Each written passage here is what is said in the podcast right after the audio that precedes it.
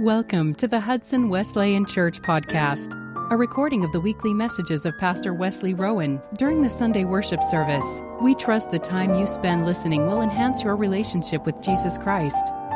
Now, here is Pastor Wes.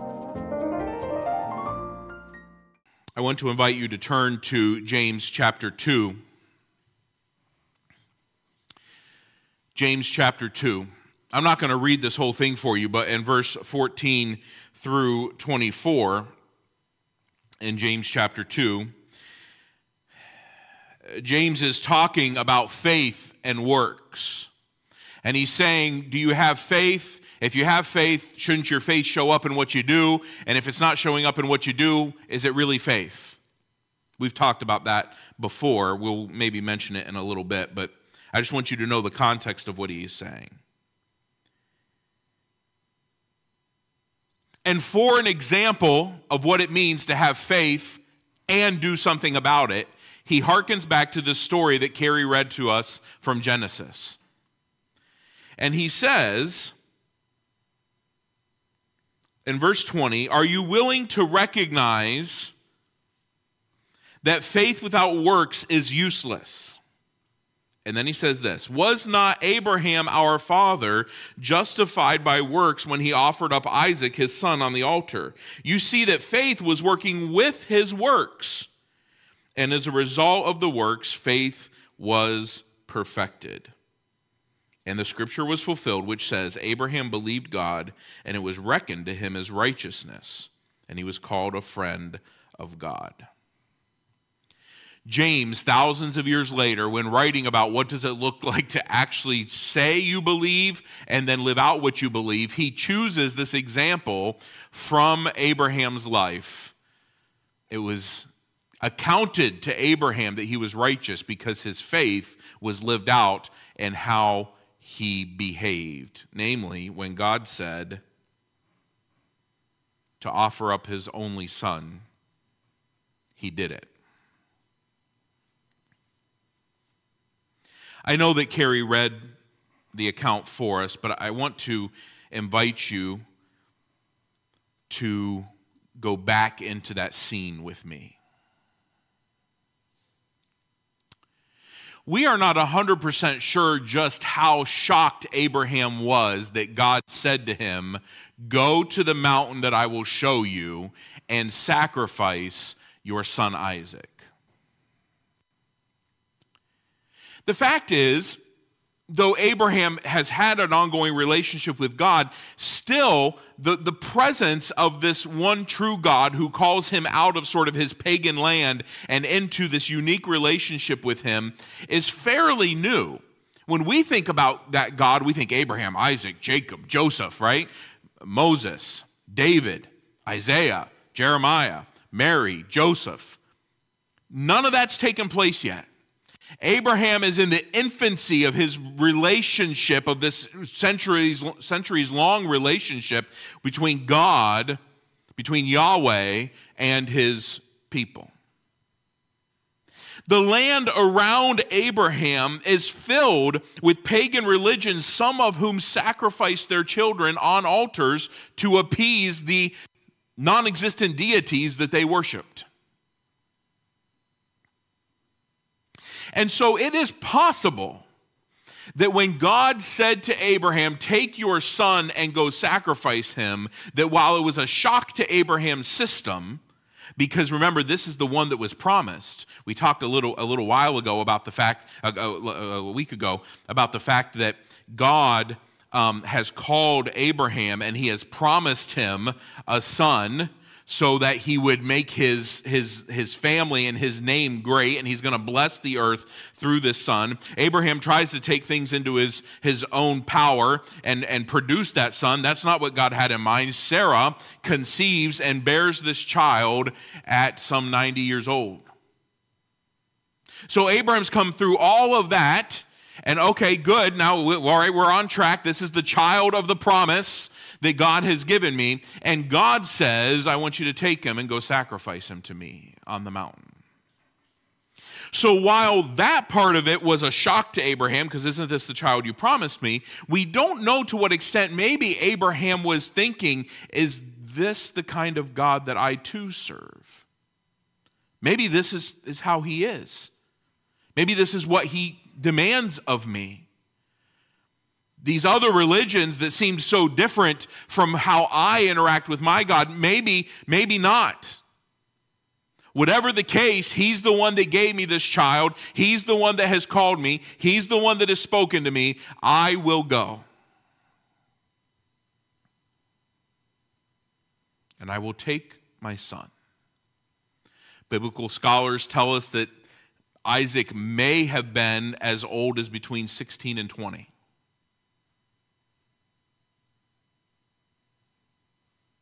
Whatever the case, he was certainly old enough to help carry the wood for the sacrifice, so he was no little boy.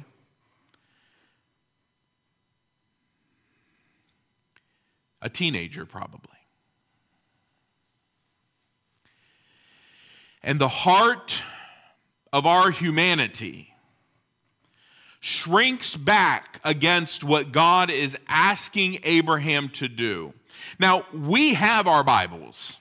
So we know where the story is headed. So what we are overwhelmed with in this scenario is not whether or not Abraham's actually going to have to sacrifice his son. We know he's not going to have to do it. But what we are overwhelmed with is that God would ever have put Abraham in that situation. If anybody comes to me in my office, Pastor, I need counsel. God has told me I need to go sacrifice my child. There are several things that I'm going to do. None of them is say, well, if that's what God's telling you to do. That's not part of the conversation. So the fact that we feel like we serve a God who would put Abraham in that position, all to prove something to himself about whether or not Abraham is really devoted to him. Think with me.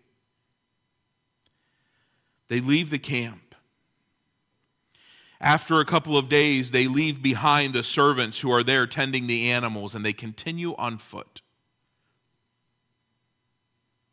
Abraham with the knife and the fire, Isaac with the wood on his back. And Isaac says, hey, Dad, um, we're missing something.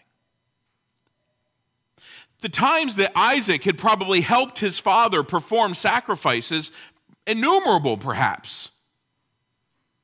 So he knows the pattern. He knows the system. He knows what's supposed to happen. And he says, um, Dad, we have forgotten the sacrifice. We have forgotten the animal.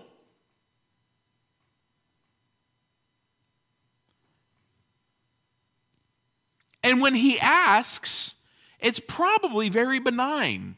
It's probably, uh, you know, dad's dad's getting up there in age a little bit. You know, he thought he had everything put together and he he just forgot something, you know. I mean, you know, dad was a little bit old when I was born to begin with, so this is just gonna be my life, you know, balancing that very fine line of of trying to to to raise your parents, you know, and what am I gonna do? And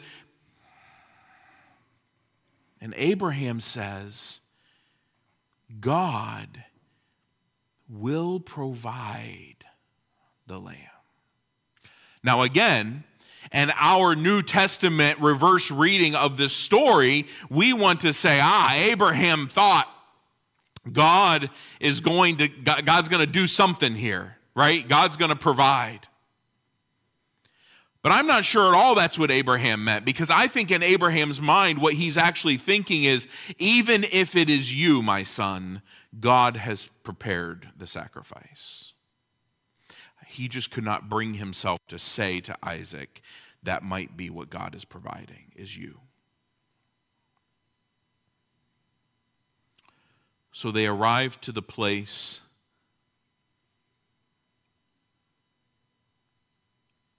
of sacrifice on the mountain.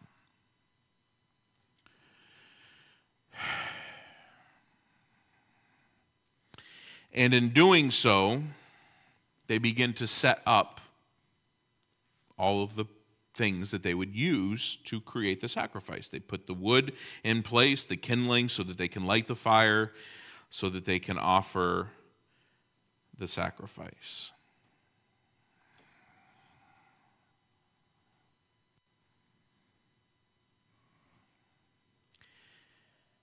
And then comes the moment where Abraham has to reveal to Isaac what God's plan actually is.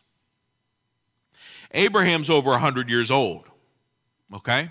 Isaac's probably somewhere in his teen years. Abraham is not binding and lifting Isaac onto this altar by himself. They didn't bring the servants with them. Isn't that profound? I, Abraham knows at the base of the mountain when they leave the serpents that he's going to have to find a way to get Isaac on that altar and get him to stay there. But he doesn't bring the helpers with him.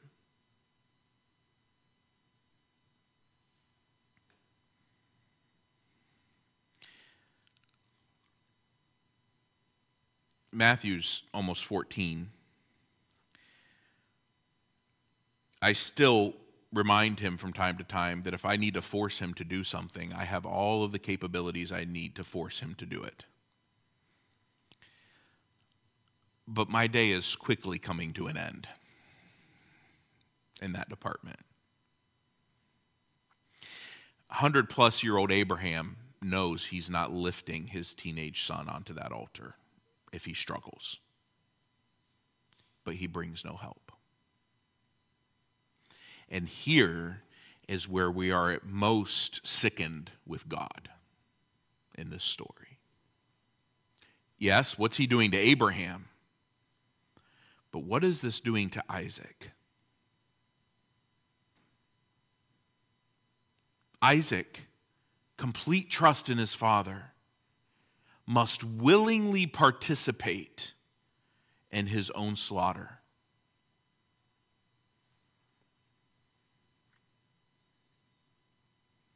And again, our mind goes to God, you can do better than that. You don't need this trauma that will be in the rest of the life of Abraham and Isaac in order to prove his faithfulness to you.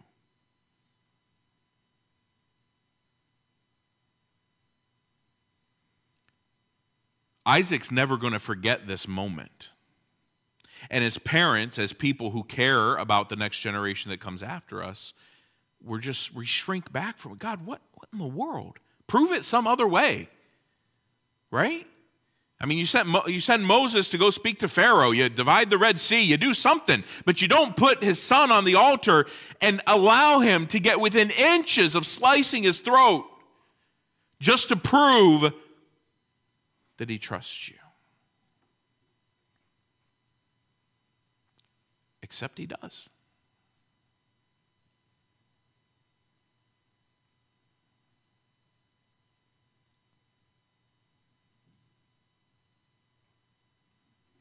And as Abraham raises the knife and prepares to plunge it into his son's flesh,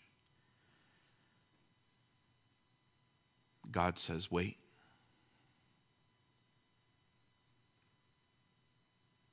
wait. I have heard people tell this story and say that the angel of the Lord literally had to grab Abraham's wrist because he had to have been on such a uh, just on such a nervous edge of just being overwhelmed with the emotion of what was about to happen that he he may have not even been able to stop his his motion once it had started whatever the course god stays him and over in the bushes, there's a ram that is caught. And God says, Now I know that you would not withhold your only son. Go and sacrifice the ram instead. And in our 21st century desire to make all things, as Carrie mentioned earlier, sort of a, a Disney like feel to all stories, we kind of go, oh, see, God, He had it all figured out all along. Thank you know, well, thank the Lord. He He had provided and, and He never planned for this to happen. He never planned for it to go forward. But if we will take a moment and think about what God actually even suggested on that day, we would say, we would say God and Abraham are both out of their minds.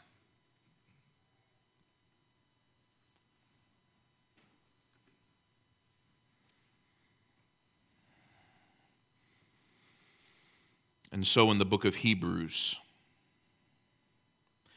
the Hebrew author says, By faith, Abraham, when he was tested, offered up Isaac, and he who had received the promise, that is Abraham, was offering up his only begotten son. It was he to whom it had been said, Isaac, your descendants will be called through him. And he considered that God was able to raise people from, even from the dead, from which he is also receiving him back as a type. That the Hebrew author is saying Abraham thought, best case scenario, I kill him and God brings him back to life. Now, I want you to think, because this is what we probably have a tendency to do when we read the story. I want you to think Think about your sons. Think about your daughters. Think about your nieces and your nephews and your grandkids. And think of the impossibility of what God asked Abraham to do that day. You would walk away from God before you would ever take a step in the direction of doing what he suggested Abraham do. And so would I. We would say, that's not God. That might be something else, but that's not God. I want you to think about that, about the impossibility of the horror. Isaac knows what, a, what, what the sacrificial death blow looks like. He knows where the knife goes in the animal's neck. He has seen it done, he's done it himself many times. He knows what is about to happen to him. And there stands his father, not just approving of what's about to happen, but executing it himself. Think about it.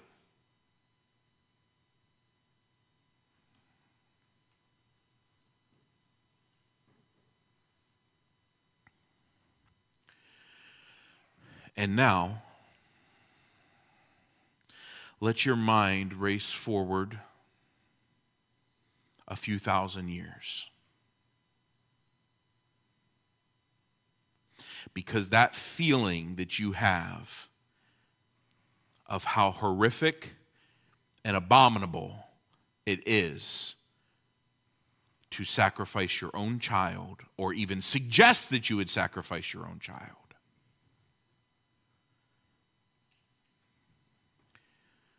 The God of the universe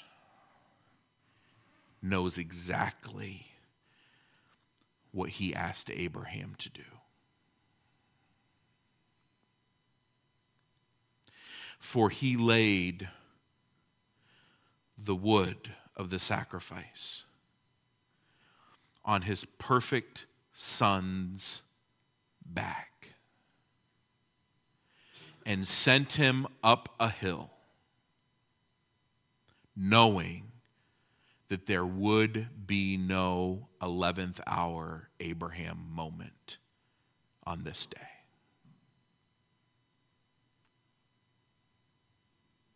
the son who had cried to him in the garden, Father, if there is any other way to do this, then let's do it that way, would have no reprieve on this day. God, who is above time, you don't think that while he watched Abraham struggle in Genesis, he was already feeling the pain of his son. Christ, the eternal word from before the world began. You think that as he watches Isaac climbing onto that altar, he is not already aware of the cross that he will pick up? Oh, yes, he is. And as he stays Abraham's hand and points to the ram in the bushes,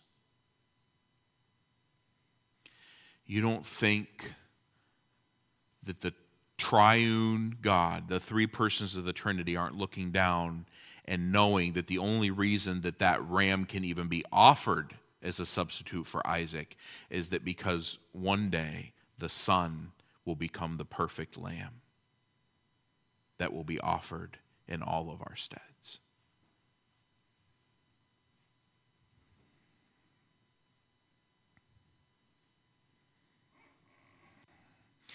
And this isn't even a human offering alone that God is going to make. See, Isaac was just human. And while his father loved him dearly, Isaac had erred. He had, he, had, he had done bad things. He had probably had days and times when he had not been a very good son growing up. Jesus will hang on the cross as a perfect, sinless human being with an eternal divine nature that has coexisted with his Father and with the Spirit for all of eternity.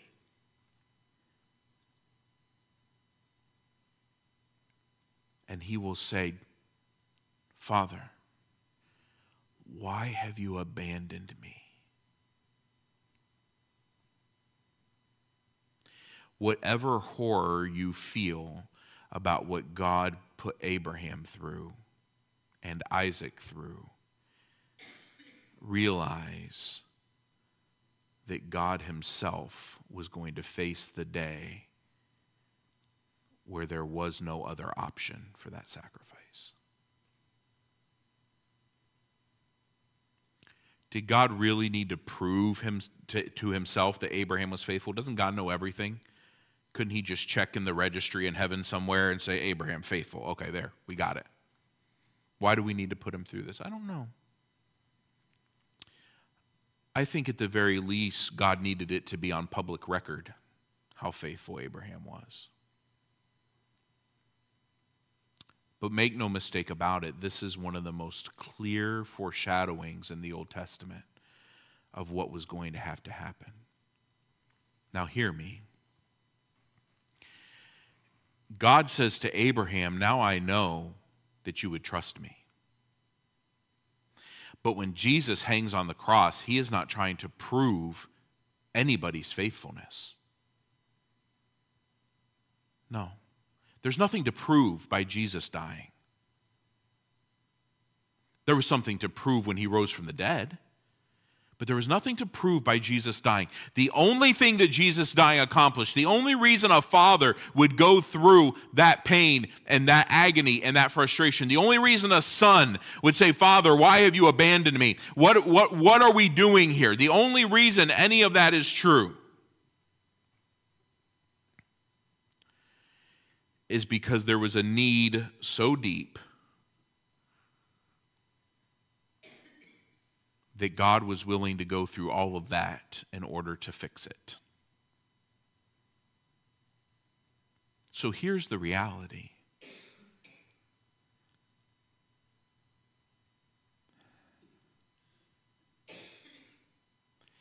He was bruised and beaten and slaughtered for our iniquities.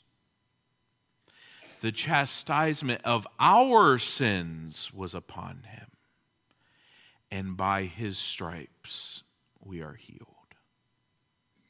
Do you hear it?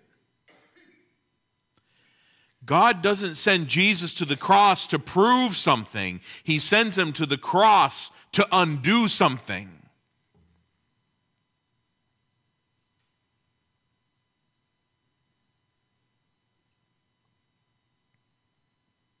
I fear that sometimes in our desire to understand or even participate in a relationship with a loving God, a loving Father who cares about us and wants what's best for us, that we convert that relationship into some sort of a, um, a light and fluffy, positive experience. That God is there to give us a better version of ourselves because He loves us. But right now, the only hope that I have or you have of eternal life, the only reason that we are here, the only reason that we gather for worship, the reason this emblem is splashed across Christian history, more than the sign of the empty tomb, more than any other symbol that has been part of our tradition. The reason that it is this one is because we were so far gone in our relationship with God that He saddled His Son with a cross and with your sin and slaughtered Him as an eternal sacrifice.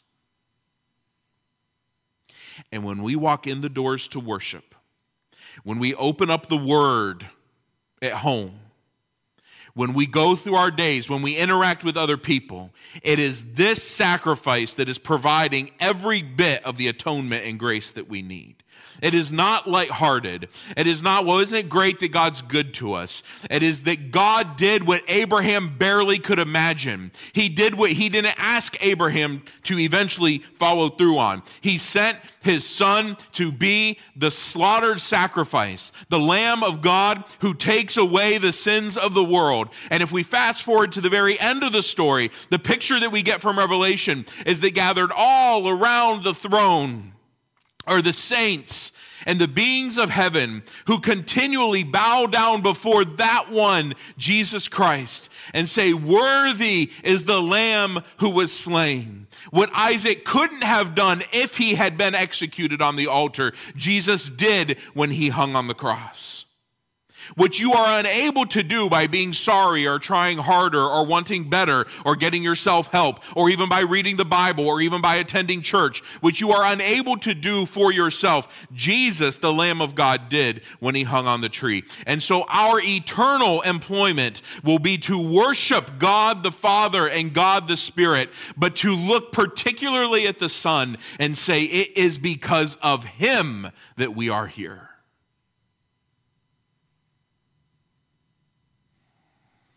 My friends, I'm just, I want to get very real for, with you for a second, and then we're just going to go. I, this isn't even in my notes, so you know it's dangerous. Look, it's not always easy coming into a worship service when maybe the numbers aren't quite what you had thought they would be and you feel a little more conspicuous because there's fewer people here and there's a thousand other things you could be doing and that, that you know we we it, things are in the back of your mind. Oh, I got to remember to do this later today and whatever. But can I remind you that the employment of this exercise is not something that we're just doing to make ourselves check a box in our spiritual lives. It is to once again practice the routine of turning our attention to the Lamb who died in our place. And the horror and the bloodiness and the awfulness of what Abraham thought God was going to make him do was genuinely experienced by the Son and the Father on the day that he hung on the cross.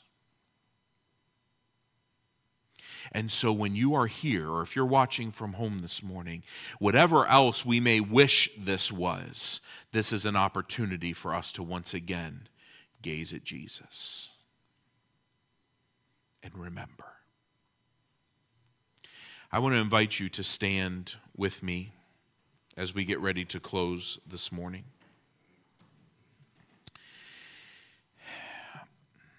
I know most of you pretty well, and I suspect that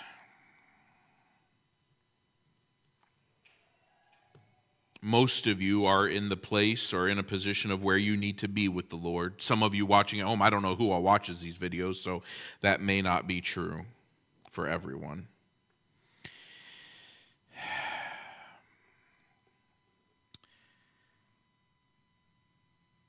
But I want to just invite you for a second because as I was preparing this message and and thinking about it, I felt like I really couldn't end this service without at least making the petition to you.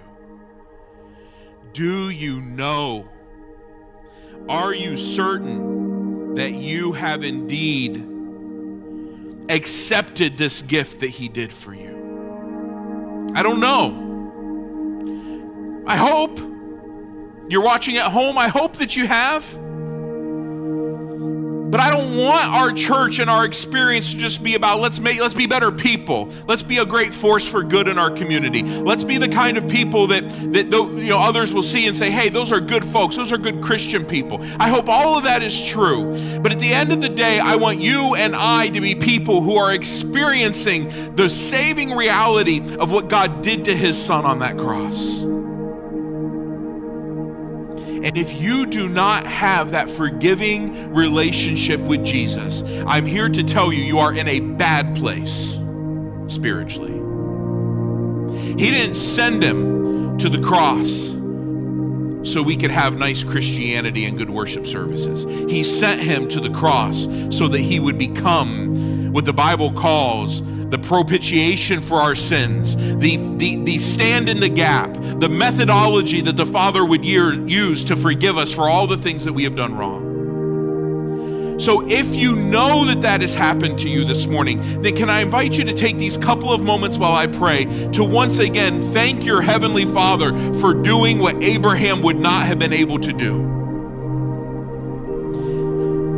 And to once again ask the Lord to make it a lived out reality in your life that you know you have been redeemed. And if by any chance you are here this morning and you do not have a forgiving relationship with Him, then today is the day. Can, can you imagine if Abraham had sacrificed Isaac and then gone back down the mountain?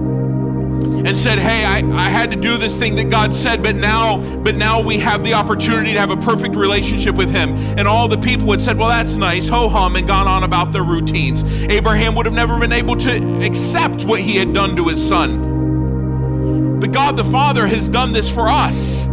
Let's not turn our backs on it now.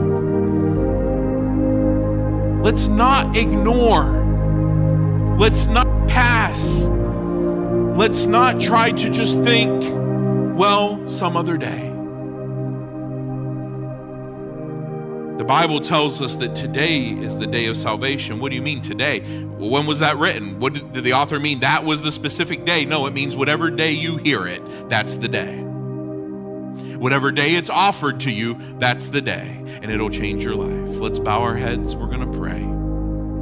If you know that you are not in a saving relationship with Jesus, my friends, I'm begging you, I'm asking you, respond to Him today. You can come forward and pray. We have an altar right here. You know, we've been talking about the altar where Isaac was sacrificed today. We've been talking about the altar of the cross. This is not an altar where blood is spilled. This is an altar where we just come, and by coming, we admit that we are having to die out to me so that He can live in me.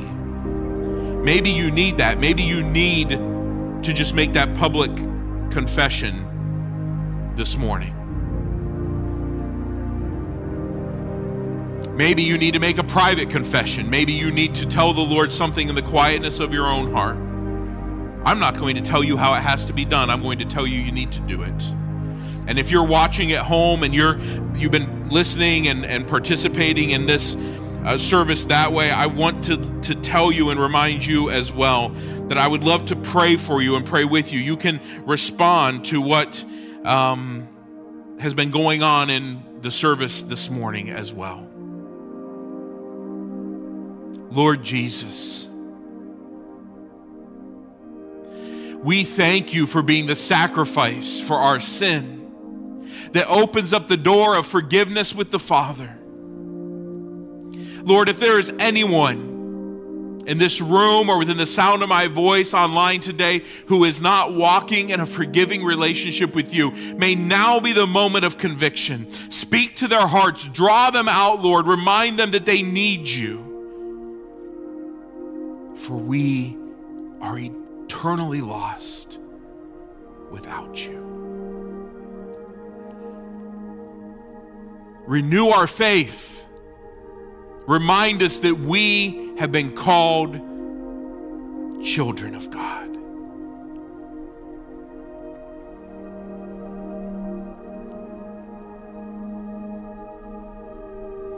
If you would like me to pray with you this morning, or if you would even just like to pray quietly and you would like to come to this place of prayer, this altar, you're welcome to come. I know we've been here a while, but the closer we got to this service, the more I felt this message building.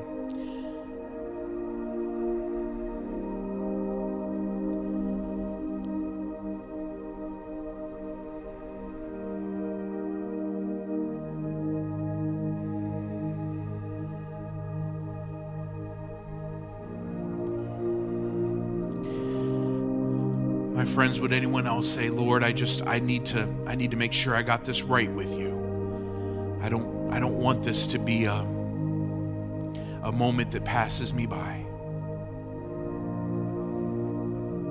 Maybe you've been walking with the lord and, and, and being as faithful as you know to be but you've not come to that moment of saying you know what? I gotta i gotta shed myself here and let him be the one that lives in me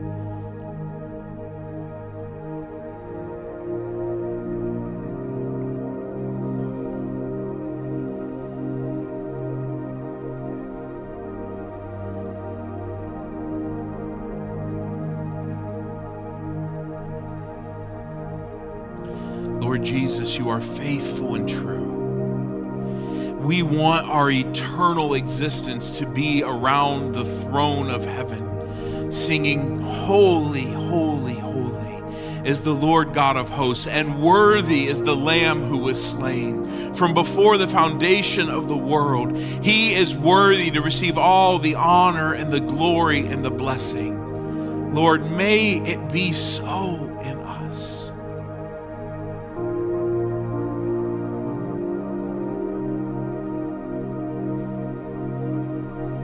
One final request I make of you, my friends. Maybe you have accepted this act of Jesus. Maybe you're walking in faith with Him. But maybe this morning you know that there is something that has been standing between you and a complete, total surrender to Him. It's that thing that you've gone back to, it's that thing you've wrestled over, it's that thing that you've questioned. And up to this point, you have just hoped that maybe you were going to be able to coexist with it in your Christian life, but maybe not. And today, maybe you have realized that the sacrifice of Christ requires all of us. And you would just like to admit to the Father, I give that thing over to you.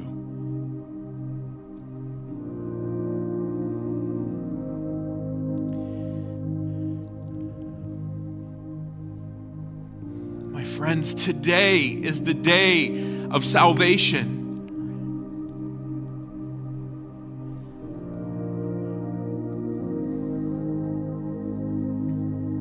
the one who offered up his own son for you stands ready to forgive you.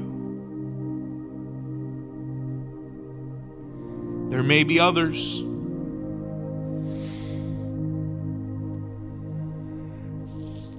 I don't know what all God's got planned for the future of this congregation, but if lives are being transformed for His glory, then we're doing the business of Jesus.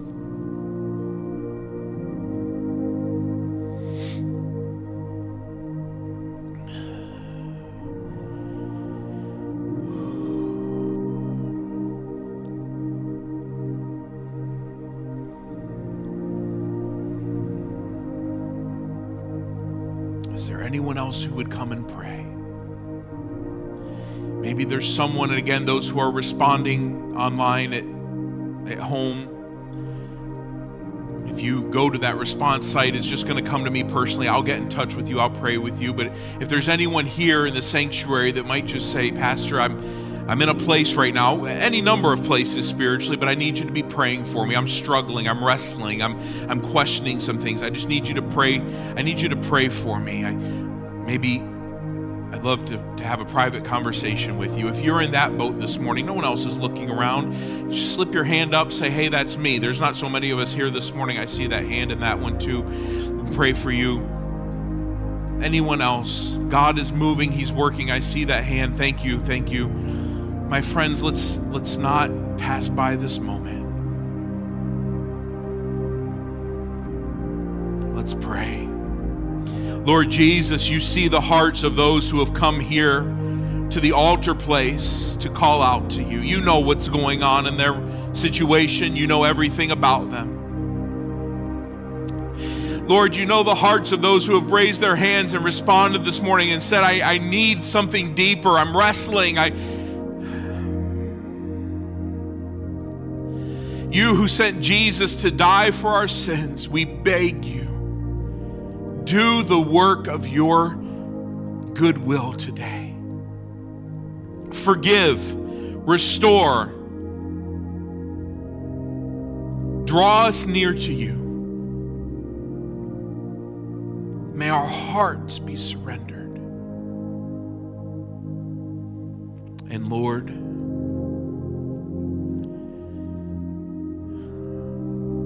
forgive us for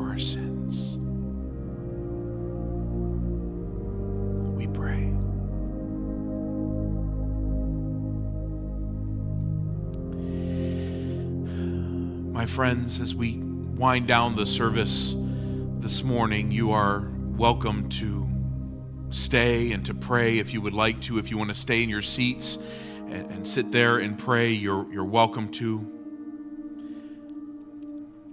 We're not going to do anything else to conclude our service. It's really just between you and the Lord. I'd be happy to pray with you if, or talk with you if you would like that, but if you just need to do some business with Jesus, this is a great place to do it. Lord, we give you praise for all that you are doing. Grant us your grace and peace, we pray. And we will trust you with everything about ourselves.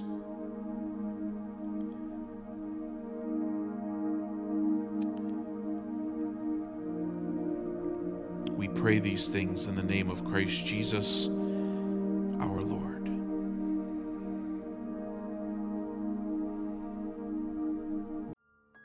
This message is a ministry of Hudson Wesleyan Church, where our mission is to see lives transformed for the glory of God. For more information, you may contact the church at 517 448 6411 or at hudsonwesleyan.org. Thank you for listening, and may God richly bless you.